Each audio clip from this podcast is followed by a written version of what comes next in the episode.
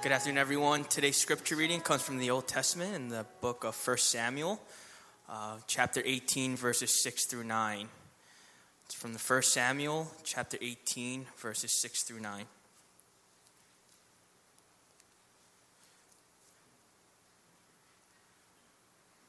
Please rise with me for the reading of God's word. Hear now the word of the Lord.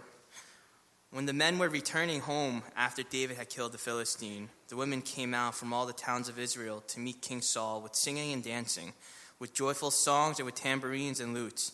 As they danced, they sang, Saul has slain his thousands, and David his tens of thousands. Saul was very angry. This refrain galled him. They have credited David with tens of thousands, he thought, but me with only thousands. What more can he get but the kingdom? And from that time on, Saul kept a jealous eye on David. It's the word of the Lord. Thanks be to God.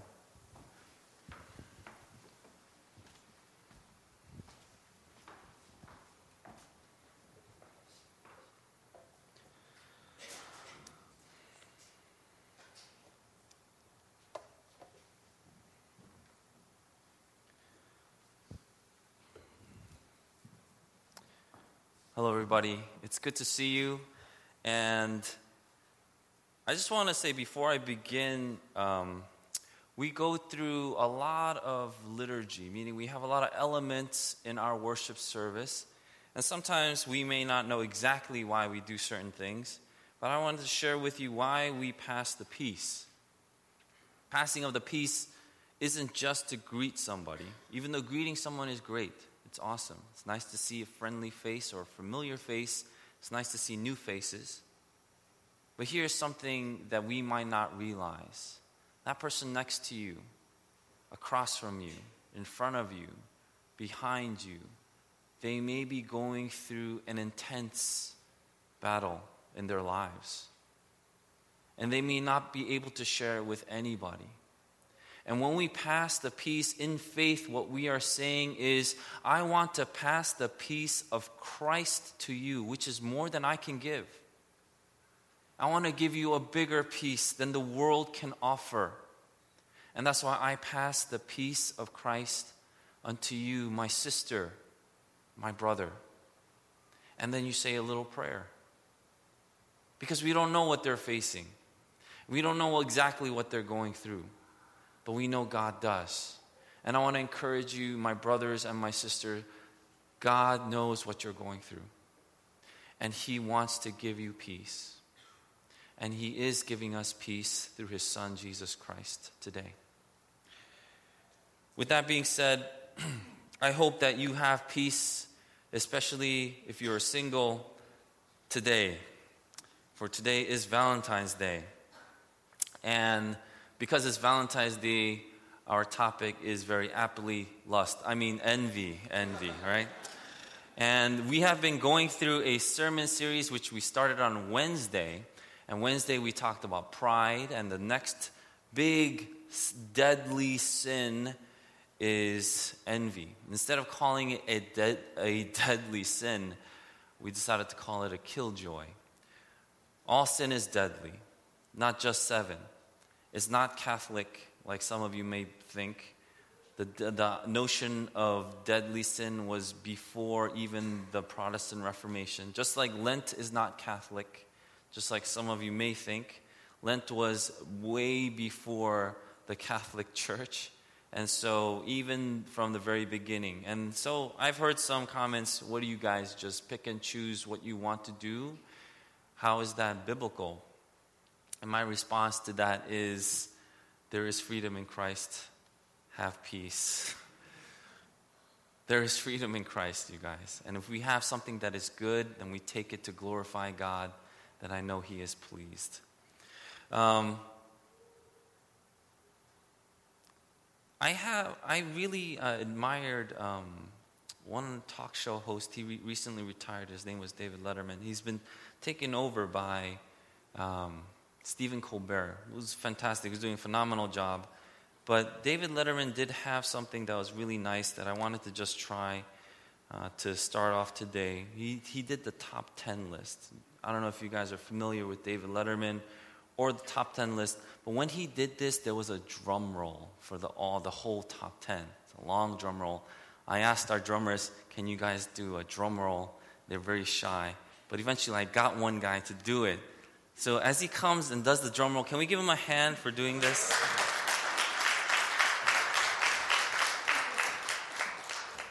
All right, I wanted to help some single guys get some Christian game on today. And I have a top 10 list for you guys. So, whenever you're ready, Samwise.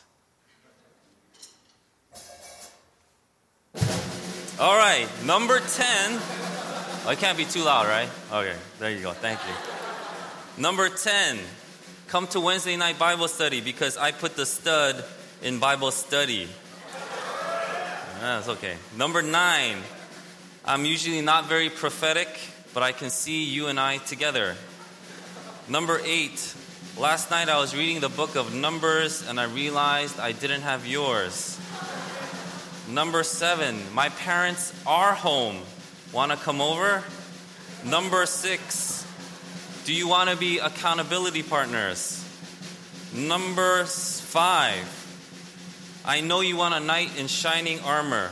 Good thing I wear the full armor of God. Number four, now I know why Solomon had 700 wives. He never met you. Number three, is it hot in here? Or is the Holy Spirit burning inside of you?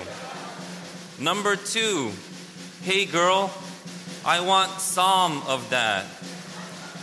And number one, is it a sin that you stole my heart? All right, here you go. Yay. Thank you very much. All right. I really wanted to try out for his spot, but Stephen Colbert is better. Okay.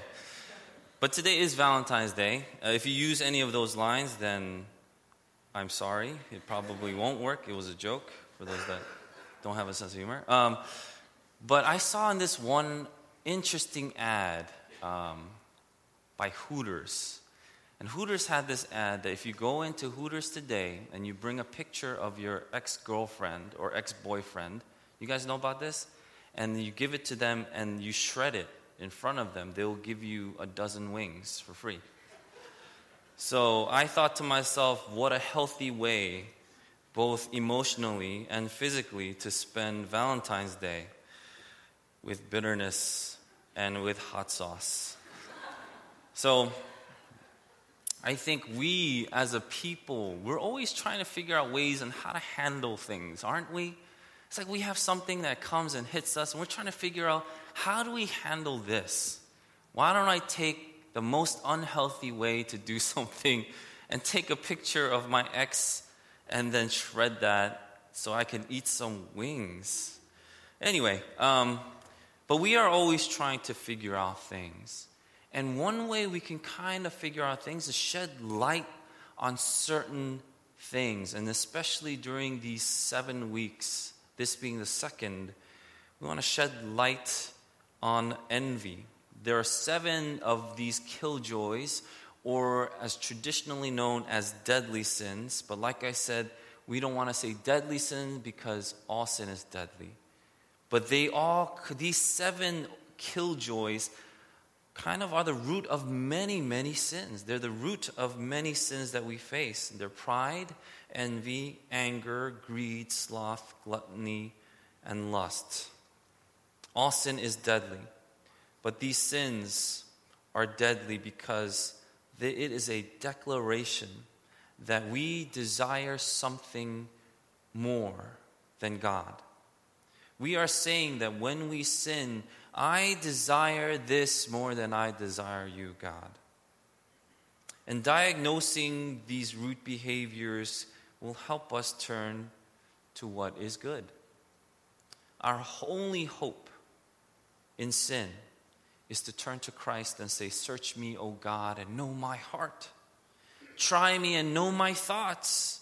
And if there is any grievous way in me, lead me to the way everlasting. John Owen says, Be always at it whilst you live, cease not a day from this work be killing sin or it will be killing you. When we go over this sin of envy, envy cries over other people's wealth. Envy cheers when others stumble. Envy weeps over those who rejoice and rejoices over those who weep.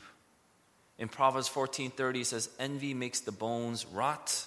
Proverbs 27 4 Wrath is cruel, anger is overwhelming, but who can stand before envy? So, what is envy? Envy is a feeling of unhappiness at the blessing and fortune of others. In Merriam Webster's dictionary, it says it is the painful and often resentful awareness of an advantage enjoyed by someone else. Now, some people might ask, what's the difference between jealousy and envy then? It's important to know this. Jealousy is oriented toward what we possess, envy is toward, oriented toward the possession of others. We are jealous for what we do not have. So sometimes it's not a sin. But we are envious for what others have, and that is always a sin. Covetousness. And when we look at the Ten Commandments, the last one is, Thou shalt not covet. Covetousness is an overwhelming desire for something that's not yours. If you want to know an example of covetousness, it's very easy. Just go to a baby. We have many and go to a baby, like enjoy something in front of them, see if they don't want it, they want it. And then you can't give it to them, see how they react. Covetousness wants what the other guy has. Envy, then, is anger that the other guy has it. Covetousness is oriented towards your neighbor's possession, and envy is towards the man himself or the person themselves. Envy is similar to pride, that they're both rooted in the same vain conceit and selfish ambition. Pride looks down on others with a smug arrogance, and envy looks above with a chafing hatred. These are common features of the sin a distorted and corrupted desire, a perverse comparison of oneself with others, ungodly preoccupation with the advantage of others, a smoldering anger at the blessings of others. This is what Brian Hedges wrote that envy involves comparison, criticizing, complaining, ingratitude, and hatred. But you know what, to be honest, we need more than definitions, don't we? We need a deeper unmasking of what envy is. So here it is David just killed Goliath. This was a task that no one would undertake. Goliath is huge, and no one would even dare step onto the field against him. But David kills Goliath. The army returns to Jerusalem, and the people come out from the cities to greet King Saul and the army. But the songs that the women are singing aren't just about King Saul. It's about King Saul and David. What's more is that the song elevates the young warrior over the accomplished king. Saul has slain his thousands, but David his ten thousands. The king thought it was a party for himself, only to be upstaged by this runt, this shepherd boy. Is David really the greater warrior? Did he really slay more enemies than me? Will the people really love and esteem him more? You know the story. What do you think the answer is? Don't we know already? Doesn't Saul know already? But he doesn't. The answer is no, he does not know. Everyone else knows, but he doesn't know. He grows bitter and resentful at what he believes, and he calls it injustice. It's not fair. They ascribe to David ten thousands, but they only have ascribed thousands to me, is what he says. What more can he have now but the kingdom? Unhealthy rivalry turns to a deep, deep, and deeper resentment, and resentment turns to envy. Who's he to get this adulation, this acclaim, this praise? Who's this guy? No, seriously, who's this guy? If he was from New York, he might have said that. But he might say, I should have that praise. I should get that praise. I should get that. This bitterness, resentment, and envy open the door and we see this in 1 Samuel. It opens the door for demonic influence. Are you hearing me? Bitterness and envy opens the door for demonic influence for King Saul, and a harmful spirit rushes in and oppresses his heart, his mind, and his soul. In his mind, all he can think about is David's downfall and how he can achieve that. In his soul, there is no peace.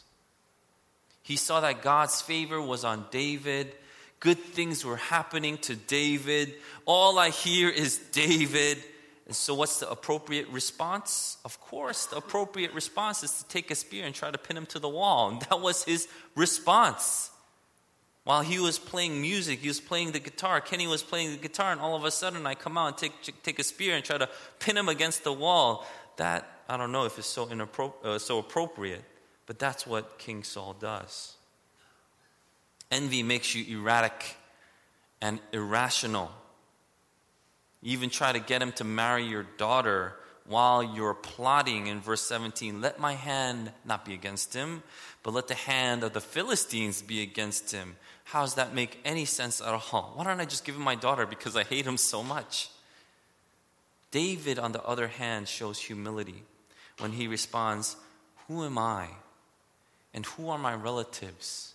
What are my father and his clan in Israel that I should be son in law to the king? Saul's story is showing you that when envy takes root in our hearts, like all sin, when it takes root in your heart, your heart becomes fundamentally irrational. It'll make you do things that you don't understand why you really did it. But it'll make you do things that doesn't make any sense. You see the hand of God blessing someone in an obvious way and you want to make that person your enemy. You know, the foolish thing here is that in many ways you're trying to stop the hand of God. Don't you see that picture? God is blessing someone, and you're like, no, and whatever means possible, you're trying to either hold the hand of God back from blessing, or you're trying to push the guy out of the way as if the hand of God could not reach a little further. Why would anyone do that then? Because envy is myopic. It focuses on the offense of the other person's success so that everything else takes a back seat.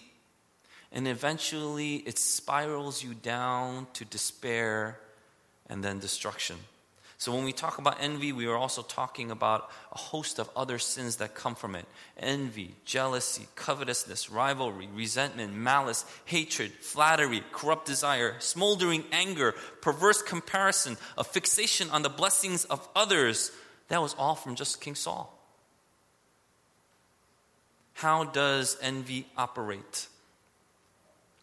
Well, number one, it follows success, just like night follows day it follows by questions that you ask What about me?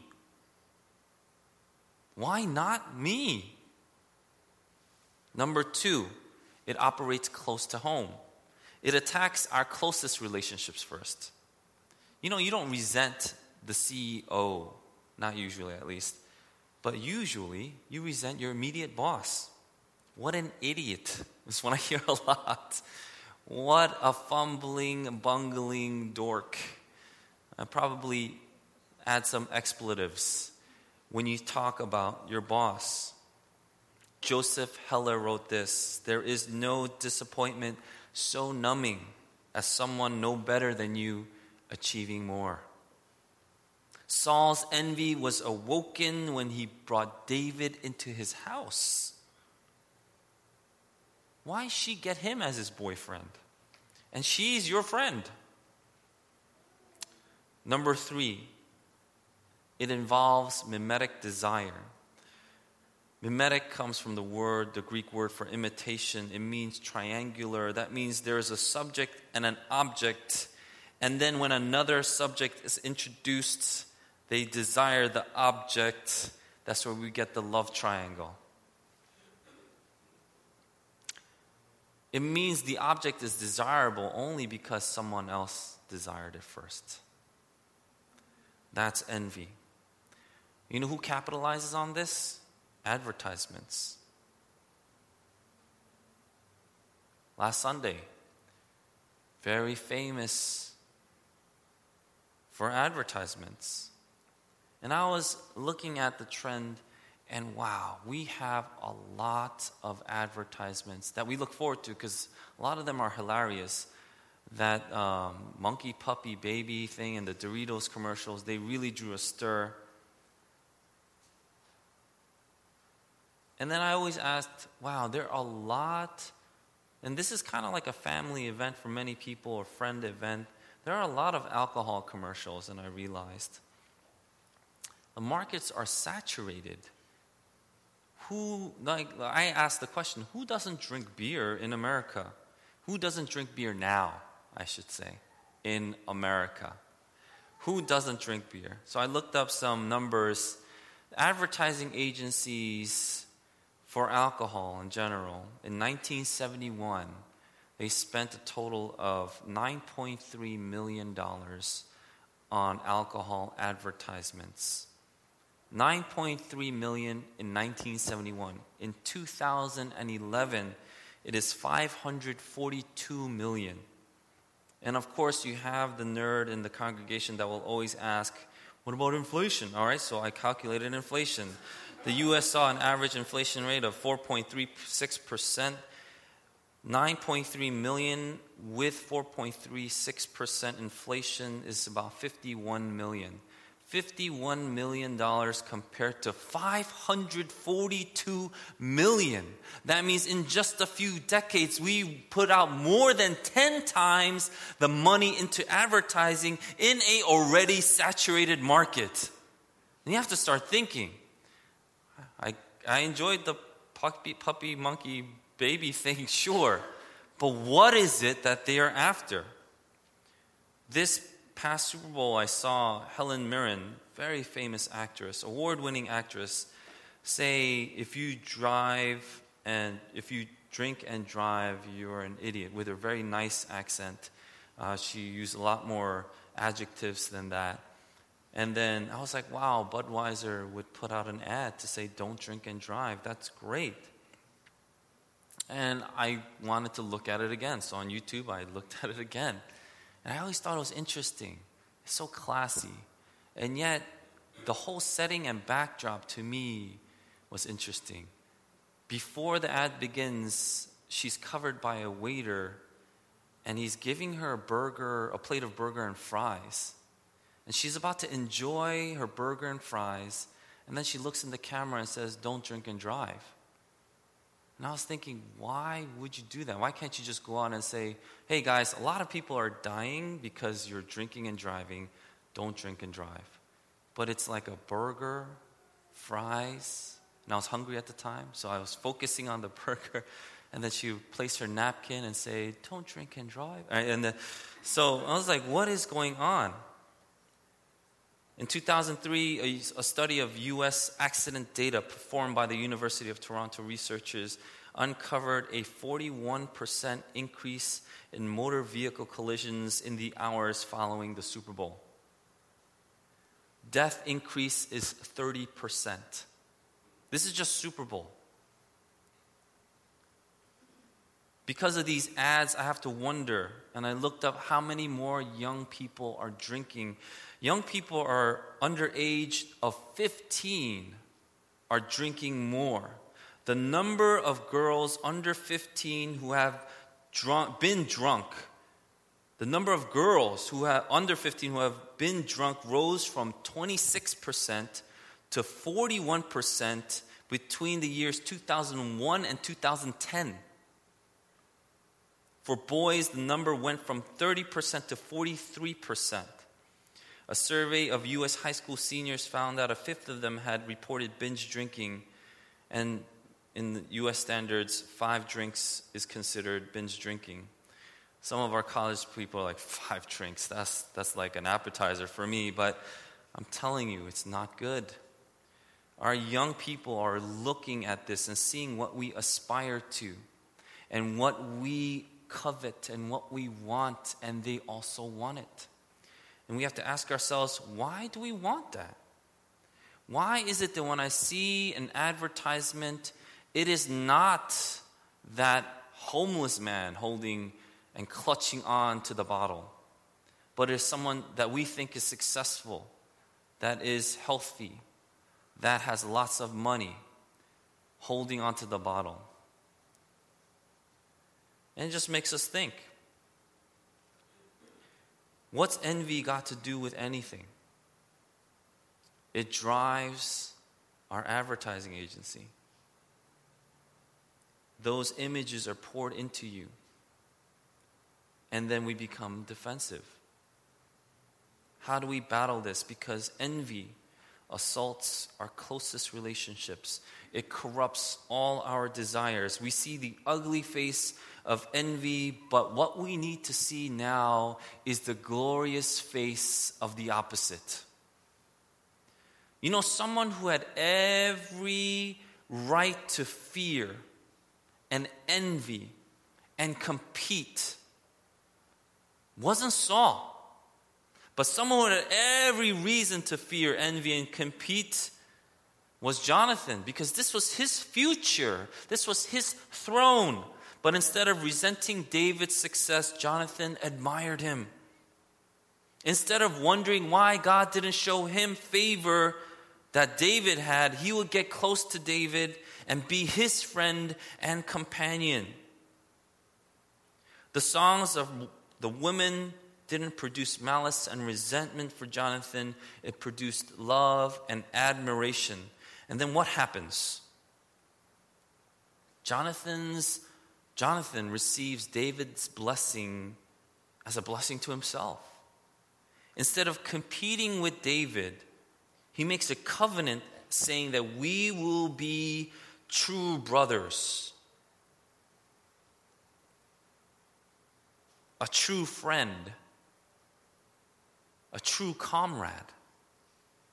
Where do you think Tolkien came up with the friendship for Frodo and Samwise? What do you think inspired the friendship of Tolkien and C.S. Lewis? The question is when someone is successful, are you their biggest fan or their biggest critic? Pastors and leaders, if another church is fruitful next to us, are we filled with joy or grumbling? If you're unmarried, when your friend gets engaged or married, are you genuinely happy for them? Or do you say, Why did I get passed over again? To our professionals, when someone else gets that job or promotion, are you excited for them or are you resentful?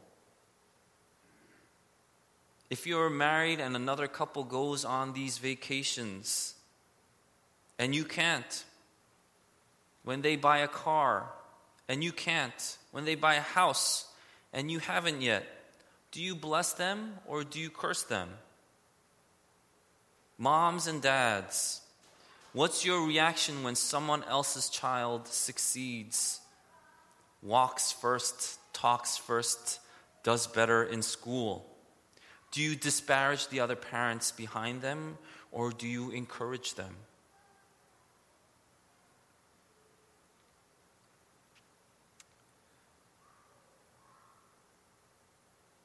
There was once a story told by D.L. Moody, and it's a fable about an eagle who was so envious that another eagle could fly better than he could.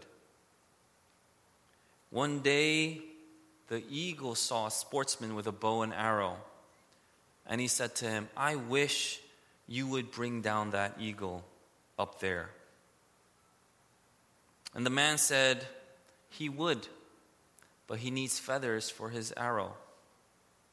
So the envious eagle, the jealous eagle, pulled out one from his wing. The arrow was shot, but it didn't quite reach the mark. The bird was flying too high. The first eagle pulled out another feather, and then another feather, until he had lost so many that he couldn't fly. The archer took advantage of the situation, turned around, and killed the helpless bird. If you are envious of others, the one you will hurt the most by your actions is yourself. If we truly test ourselves, we all fall short. What hope do we have? What hope do we have? Who doesn't envy? Who doesn't get enticed by what they see on the advertisements? What hope do we have? And we have hope in the cross of Jesus Christ. In our worship service, we continually confess of our sins. And when we continually confess of our sins, we are saying we genuinely want to turn from these sins. So help me, God. And number two, grace is now what defines you. Not envy, not what you don't have. But don't you see, when we receive Jesus Christ, the grace of God is upon you, and He says to your heart, My grace is sufficient for you. What more do you lack then? He whispers over you and says, You are my beloved child, and I am pleased with you. And lastly, because of this, we can have gratitude for not just our own blessings, but we are thankful for another person's blessings. This is a sign that God has placed in you a new heart. And when you look at other people's success, you say, Praise God. I'm so thankful that you got that job, that promotion, that house, that you're getting married. I'm so thankful for you, sister. I'm so thankful for you, brother, because your blessing is my blessing. And you thank God because He has been so kind to them, but He's been so kind to me.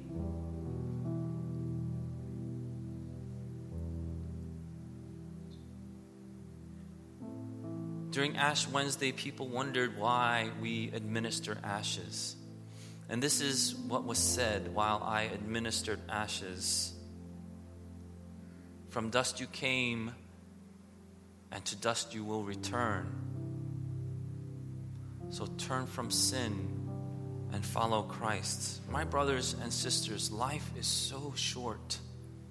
It's shorter when we are oppressed by envy turn from sin, follow Christ, and God offers you eternity in heaven, but eternity with Him, the source.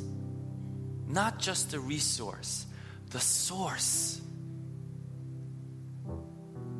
Turn from sin and follow Christ. Let's take this time to pray. And let's reflect on what was heard and the message that was proclaimed.